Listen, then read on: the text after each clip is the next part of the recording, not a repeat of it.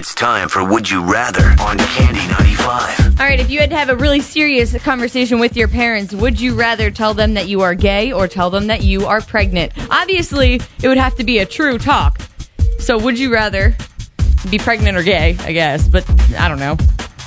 I I know what I'm going to say, but I'm not telling you yet. So, if you had to tell your parents something serious, would you rather it be that you were pregnant or that you were gay? Give me a text. I'd rather tell my parents that I'm gay. Me too. Being pregnant, I got too much to look ahead. I got school and everything. If I told my parents I was pregnant, they would laugh in my face and never talk to me again. Both things, they'd be really disappointed, but being gay, I don't think is as severe, especially at my age for being 20. That's exactly how I feel too, but most people are actually texting in right now saying things. I mean, 92% of you are saying that you'd rather tell them that you're pregnant. What? That is something that, like, I mean, if you're married or, or whatever, you know, then okay, it would be no big deal. But I'm single and I still have a lot to live for, and if I had a kid, my life would kind of be over.